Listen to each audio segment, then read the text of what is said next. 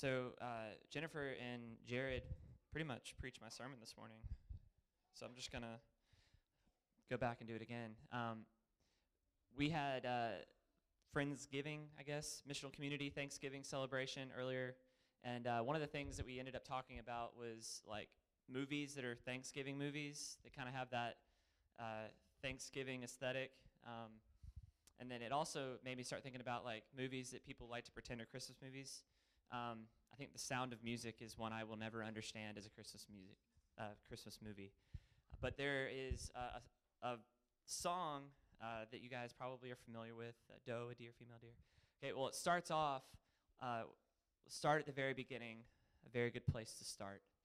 And, and that's what we're going to do this morning. We're going to start at the very beginning as we seek to understand the Advent story. Um, we, we all kind of get the idea, uh, if you have grown up in church at all, um, or, or you know haven't grown up in church but have just showed up on Christmas, you, you have heard the story of Jesus being born. Um, but it all starts in Genesis. That's where it begins. And it's a really good place for us to begin this Advent season. Uh, looking, uh, we're going to really dig into chapter 3, but we're going to move around through 1 and 2. Okay, so one of the things that I want us to pay attention to is this question that is presented and that we have to answer for ourselves. It's given to Adam and Eve. I'm going to just kind of give away everything that I'm going to talk about right now. Um, and so if you check out right now, remember, remember these things. The question that we need to, to be answering is Is God enough? Is his promise enough? Is he good? Is he really who he says he is? And so we're going to look at three separate things. We're going to look at the, the context for sin entering the world. We're going to look at the consequences of sin entering the world. And then we're going to see the cure for sin entering the world. And you probably know what that is. So, looking at uh, the opening chapters of Genesis, chapter 1 and 2, we're dealing with more than just a simple story. This is not a, a narrative that was made up, it's not a good story to tell people about how things got here. We're dealing with a historic event that determined the eternal destiny of mankind. Alistair Begg says about this that before there was time, before there was anything, there was God. God made the world. He made it for his glory. And he made it to help us know him, to love him, and to trust him. And this is the exact reason that you and I are here today. We have no other purpose but to glorify God. That is why we exist. And so we see that uh, in, in the first chapters of Genesis. We see in chapters 1 and 2 that God has created everything, and it is perfect for man to love and to trust God. God speaks and lights up the darkness. He fills the earth with life, He fills it with beauty. Then God makes Adam, and out of Adam's rib, He makes Eve. And the two of them lived together and were perfect for each other. And God commanded them to be fruitful and multiply. And the two of them walked with God and they knew him. That's, that's a concept we, we do not understand. We walk with God, but we don't see it. They literally saw him. Don't know. My mind can't wrap around that, but that, that, that's the image that we see in chapter 1 and 2. The world that God created was good. And God provided everything for Adam and Eve to, to enjoy life and to delight in the life that they were given and to enjoy Him. Life was fun and, and full of joy and good things. In the garden paradise, God provided them. They had everything they could ever need. And in the garden, God gave them one restriction. They could enjoy all of God's creation and eat from any tree in the garden except from the tree of the knowledge of good and evil, or they would die. And this restriction from God was a test. Would they trust him? Would they obey him? This is the world that we read about coming into chapter 3. And the question that faced Adam and Eve in the garden is the very same question that you and I must answer today. Will you trust God? Will you trust his plan? Will you believe him and his word? Or will you believe whatever it is you want to believe? So let's look at chapter 3 begins Now the serpent was the most cunning of all the wild animals that the Lord God had made. He said to the woman, Did God really say you can't eat from any tree in the garden? The serpent, uh, one commentator said, is no ordinary serpent. He's real, but he's not ordinary. It's at this moment in Scripture that we're confronted with evil. We're confronted with the, the problem of evil. Um, in this good and perfect world God created, the snake, which is the devil, has come. And we know it's the snake because of different uh, points throughout Scripture where it refers to the serpent as Satan. This is where evil enters the world. And what we, what we often want to do is to stop and, and ask the question well, how did sin enter the world? And by God's grace, I'm not here to answer that question this morning. Um, so you can, on your own, spend time doing that. That's, that's its own sermon. Um, the actual origin of evil is a mystery, and only God truly knows. But what we can know, we know. What we don't know, we need to leave alone this morning. But it forces us again back to the question do we trust God? Do we trust Him? So the snake has entered the story, and a conversation takes place between the snake and Eve. Verse 1 says, The serpent was cunning. And we see how cunning he is in the way that this conversation unfolds. The serpent is very selective in the way he words his question. Did God really say, You can't eat from any tree in the garden? The woman said to the serpent, We may eat the fruit from the trees in the garden, but about the fruit of the tree in the middle of the garden, God said, You must not eat it or touch it, or you will die. No, you will not die, the serpent said to the woman. In fact, God knows that when you eat it, your eyes will be opened, and you will be like God, knowing good and evil. Satan is called the deceiver. He's the father of lies. And here we see how he works telling partial truths to create doubt and unbelief in the heart of Eve and of Adam. He's tempting Adam and Eve to distrust God. Satan is telling them what he tells you and me. You think God is providing for you, but actually, God is holding back. He's holding out on you. His plan really isn't good. He really doesn't want what's best for you. You can't trust him. He wants you to doubt the goodness of God. Satan wants us to believe that God's command is actually depriving us of good life, of enjoying life. That his law keeps us from enjoying everything in this world.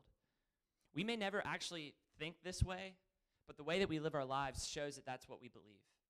The reason we sin is because we doubt God's goodness. The reason that we rebel is because we think that the parameters God has set up for us are actually crushing us. My kids are allowed to play anywhere in the yard. They have toys to play with, they can run around, they've got a lot of space, they can do that. But the road is where they can get hurt. They're not allowed to leave the yard. And my kids don't say to themselves, Self, I have everything that I need in this yard, but my father is keeping this really fun thing away from me in the road. And so I must shake off these shackles and cross the threshold that is the yard into the street in order to experience true joy. My three year olds do not say that. But what they do when they step across from the grass to the street is exactly that. They are shaking off the restrictions that Emily and I have created for them that will keep them safe and keep them alive because they think they know what's better. And so they step out in disobedience. And you and I never mature from this line of thinking. You and I, in our sinful flesh, this is what we do every time we sin. God's way is not good. He does not know what's best. His plan is, is wrong, and He's keeping something from me. And so I'm going to step out in my own wisdom to enjoy life more abundantly. The craftiness of the devil draws us to, tempt, to the temptation to distrust God. And he appeals to Eve here in three different ways. He appeals physically, emotionally, and mentally. Let's look at verse 6. The woman saw that the tree was good for food and delightful to look at, and that it was desirable for obtaining wisdom. So she took some of its fruit and ate it. She also gave some to her husband, who was with her, and he ate it. The fruit looks good to eat, it's physically appealing. Visually, it's pleasant and couldn't possibly kill her. It looks good. And the serpent said they wouldn't really die. Desirable. Emotionally, she wants it. She wants to reach out, she wants to take it and eat it. And then mentally, intellectually, she sees that it's good for wisdom. It will make her like God, and that's a good thing, right?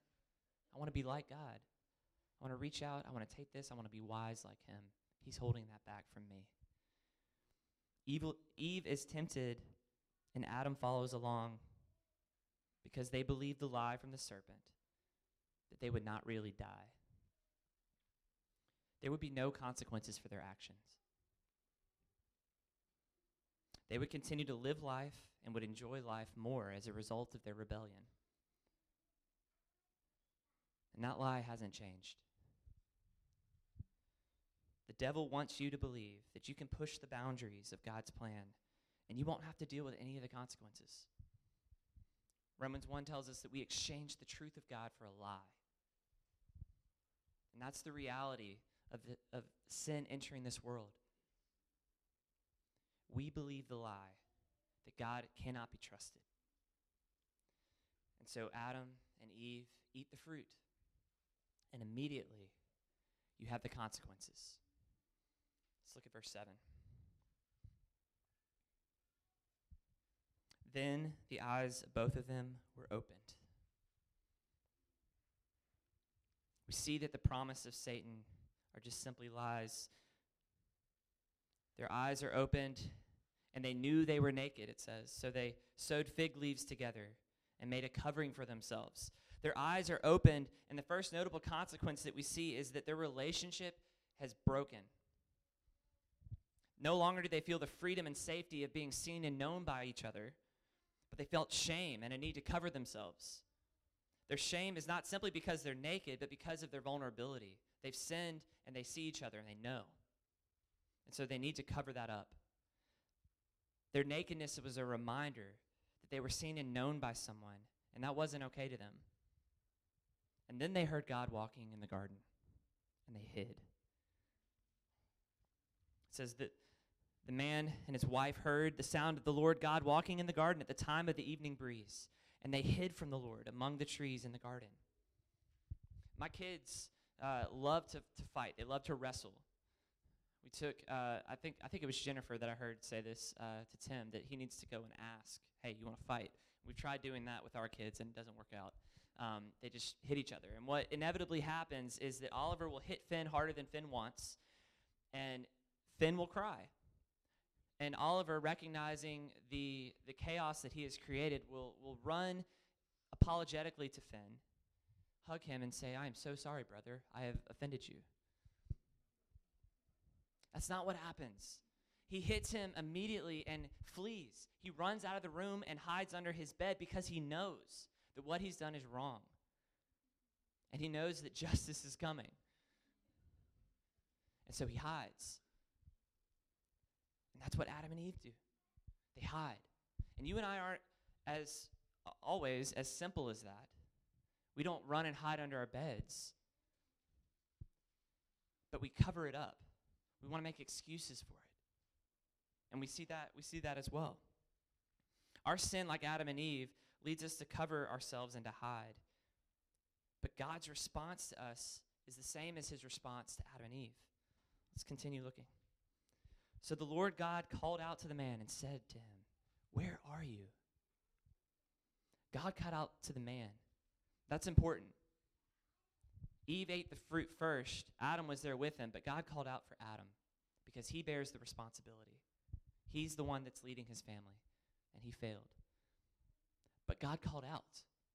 And, and him calling out is not because he didn't know, it's not because he was ignorant of what was going on. God knew.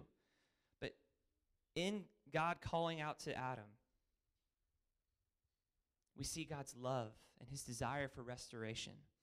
We know this because Adam, after he sinned, should have instantly died.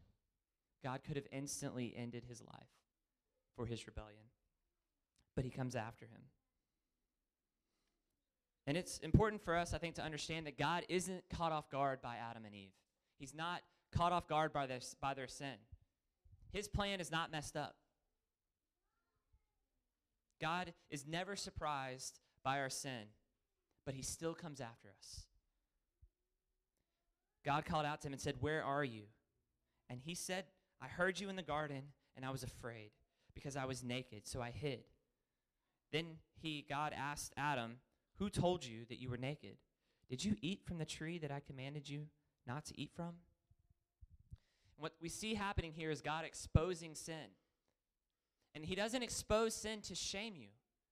He doesn't expose sin to shame Adam, but he, he exposes the sin that he might cover it. He reveals Adam's sin in order to forgive, but instead of repentance, we see blame. Adam is just the victim. Adam blames the woman and he blames God. Let's continue looking. The man replied, The woman you gave me, she gave me some of the fruit of the tree, and I ate. Adam is saying here, the woman that you made, it's her fault. And, and, actually, now that I think about it, you created her, so it's your fault. You're the one to blame for all of this. You are a bad father who doesn't know what he's doing, and you gave a bad gift, and she messed things up.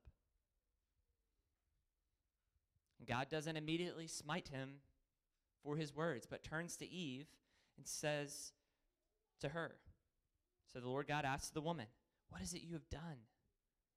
And the woman said, The serpent deceived me, and I ate.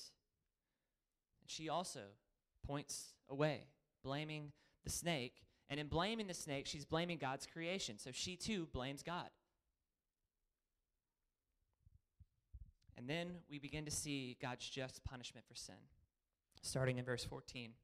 First, God curses the snake. So the Lord God said to the serpent, Because you have done this, you, you are cursed more than any livestock and more than any wild animal. You will move on your belly and eat dust all the days of your life.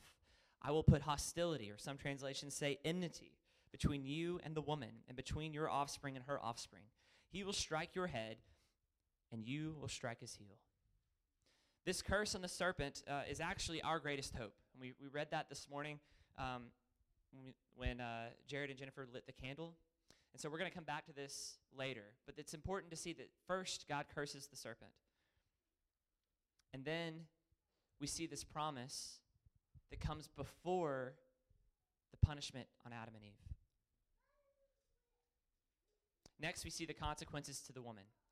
Okay, he said to the woman, I will intensify your labor pains. You will bear children with painful effort.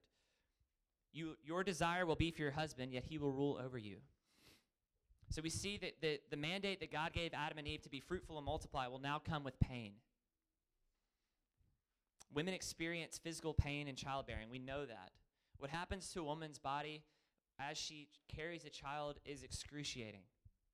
Ligaments and joints are pulled and torn. Hormones are all over the place.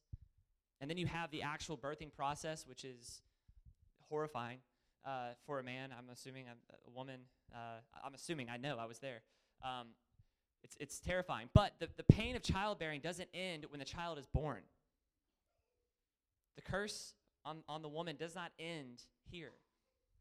Nursing a child and, and, and the, the pain of raising a child and the suffering that a mother carries as a child grows into adulthood, all of that, the struggle, that is part of this curse. A mother carries a load that, as a father, I don't understand sometimes. That is part of this. Then we see the last part. Your desire will be for your husband, yet he will rule over you. That's what the CSB reads. I think the ESV translates it a little better. It says, Your desire will be contrary to your husband. And to understand this part of this, uh, this punishment, we need to understand what is meant by the word desire. And so look at, if you have your Bible open to Genesis chapter 4, verse 7. In chapter 4, God is confronting Cain about allowing the bitterness in his heart to take root. And at the end of verse 7, God says, Its desire, sin's desire, is for you, but you must rule or master it. Ver- this verse, chapter in chapter 4 and verse 16, in chapter 3 are very similar, and in Hebrew, the words are almost identical. Looking at this, we get the idea. When Genesis 4 7 says that sin is crouching at the door of Cain's heart, its desire is for him. It means that sin wants to overpower him, it wants to defeat and subdue him and make him a slave of sin. Then we go back to Genesis 3:16, and we see the same meaning in the sinful desire of the woman. Piper, talking about this verse, says that when it says your desire shall be for your husband, it means that when sin has the upper hand in the woman, when sin has the upper hand, she will desire to overpower or subdue or exploit the man. And when sin has the upper hand in the man, he will respond in like manner, and with his strength subdue her and rule over her. And I think it's really important to stop here and to say that this is a consequence of sin. This is not a prescription in the Bible for men to dominate women. I think it's been taught that at times that we see that this is this is how it should be. Because of this curse, woman needs to be under man. But note what Piper says and, and what the context of this verse is. This is a result of sin. In fact, brothers, the exact opposite is true. We are called to lay our lives down to love our wives. That involves sacrifice. Jesus laid his life down to lift up the church. The king became a servant. He came not with strength, but humility and meekness. And so we, men of the Crossing Church, single or married, ought to be known by our humility and meekness. But what's happening in this verse is that the relationship that was once perfect between man and woman is now the context for a potential battleground. And there's tension there. And then God turns to the man. Verse 17. He said to the man, Because you have listened to your wife and ate from the tree about which I commanded you, do not eat from it. The ground is cursed because of you. You will eat from it by means of painful labor all the days of your life. It will produce thorns and thistles for you, and you will eat the plants of the field. You will eat bread by the sweat of your brow until you return to the ground. Since you were taken from it, you are dust, and you will return to dust. The job that God gave Adam in the garden is now full of pain and struggle, and eventually will result in death. He will die and become a part of the garden that he helped cultivate. For you are dust, and you will return to dust. And the consequences of sin are so far reaching. Nothing in this world has escaped this fracturing curse of sin. But the truth of the, is that these consequences that are experienced everywhere are not eternal we have a cure. And so let's go back and look at Genesis 3:15. This verse has been called the first gospel. The proto-evangelium is the fancy theological word. It's this verse that we see the cure for sin entering the world. I will put hostility or enmity between you and the woman, and between your offspring and her offspring. He will strike your head, and you will strike his heel. The curse upon the snake is actually a promise to Adam and Eve. There will be a seed or an offspring who will come from the woman and will one day crush the snake. This promise that was meant to be a curse in the snake is good. To them, they have to see that. When God says that there will be a seed from the woman, before they are punished at all, they must hear, Eve must hear, I'm not going to die. In order for there to be a seed, I must live. And we know that this seed is Jesus. Jesus is the cure for sin entering the world. Galatians 3:13 tells us Christ redeemed us from the curse of the law by becoming a curse for us. Because it is written, cursed is everyone who is hung on the tree. That first advent, God, the Son of Man, the Son of God, stepped down from his throne and entered our humanity. He wrapped himself in flesh and became a baby, born in poverty. He lived a perfect life. experiencing all the effects in a sinful world, but he never once sinned.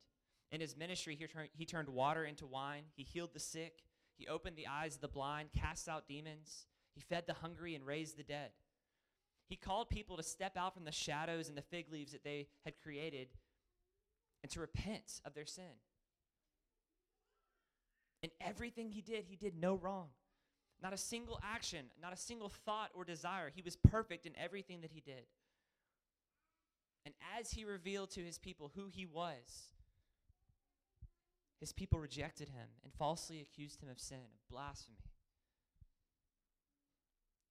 He was oppressed and afflicted, yet he did not open his mouth. Like a lamb led to slaughter and like a sheep is silent before his shears, he did not open his mouth. And Jesus was led to the cross to die. But he wasn't forced. John 10 18 tells us Jesus says, No one takes my life from me, but I lay it down on my own. I have this right to lay it down, and I have the right to take it up again. I have received this command from my Father. His death, like Galatians 3 says, we just read, was a substitute for our sin. He became the curse for us. He took away the curse by becoming the curse on the cross. Jesus laid down his life, but like we saw in John 10, he takes it up again. He did not stay dead because he is the only one who could conquer death. We see a beautiful example of this uh, in the theological work of J.K. Rowling and Harry Potter and the Deathly Hallows. Harry Potter is able to conquer death in the final book.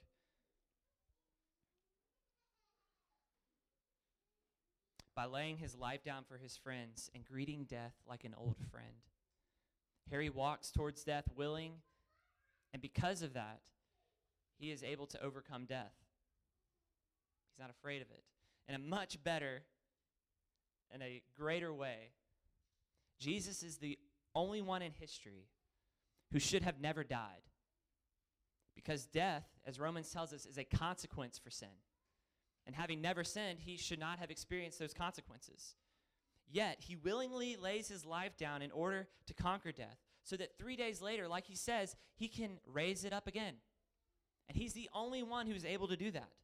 This is the cure for sin, promised in Genesis 3:15. We see that Adam and Eve could never, could have never seen. We get to see that. Jesus has come. Adam and Eve had a promise to hold on to, but we have seen it come and happen. But that promise for them was enough. And if you have grown up in church, like many of us have, you have heard this so many times. Jesus is the way to salvation. He is your ultimate security.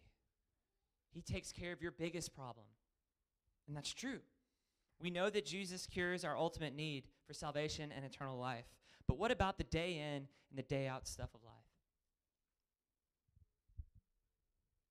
Depression, loneliness, sorrow, the sorrow of being single, the heartache of marital struggle, medical complications, inadequate finances, addiction, betrayal, being tired, depleted, distressed, burned out, exhausted, burnt, burdened, over uh, extending yourself, stressed, anxious, overwhelmed. Is Jesus enough for that? Does he take care of those problems? And we've seen, as we've looked through Hebrews chapter 4, it tells us we do not have a high priest who is unable to sympathize with our weakness, but one who has been tempted in every way as we are, yet without sin. Jesus came, wrapped himself in flesh, experienced everything that you and I experience in life, yet was without sin.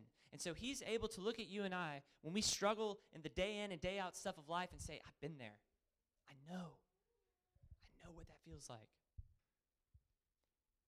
He hurts with you.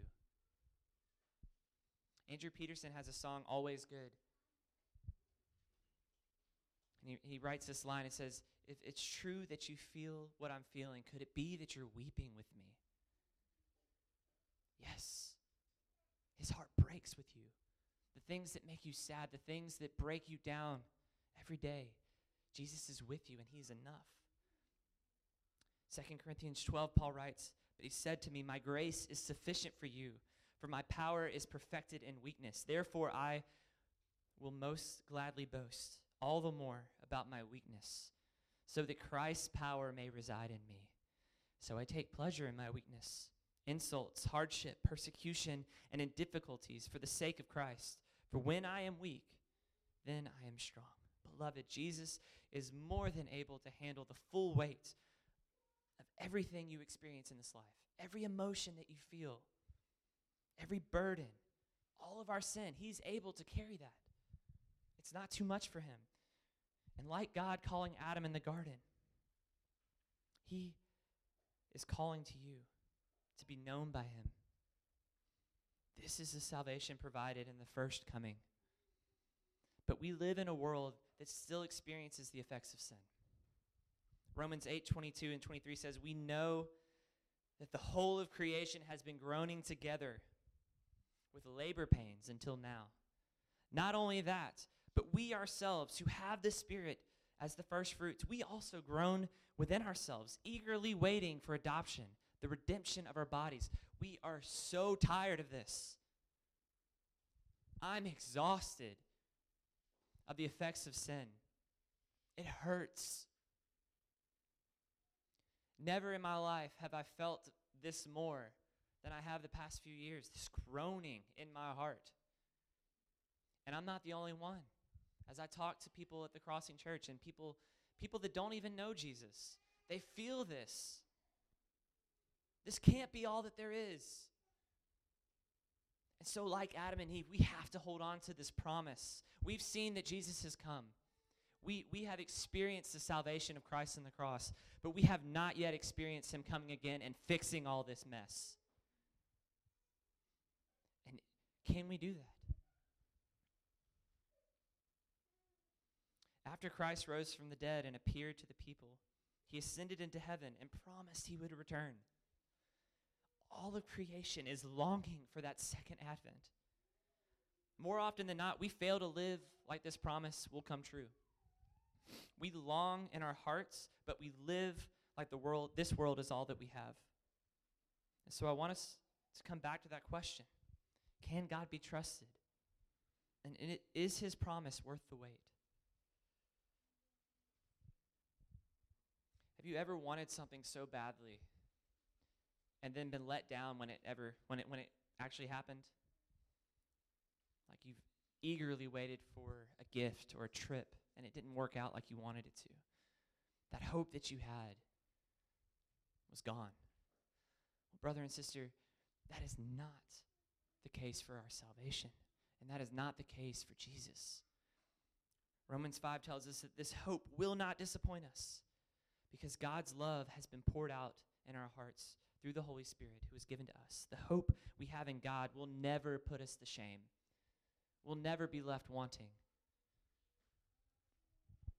Spurgeon writes that the, the enmity between Christ and Satan,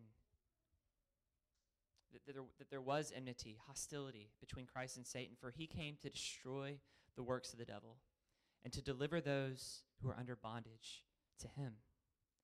For that purpose we were born. He was born. For that purpose did he live. For that purpose did he die. For that purpose he has gone into glory. And for that purpose he will come again.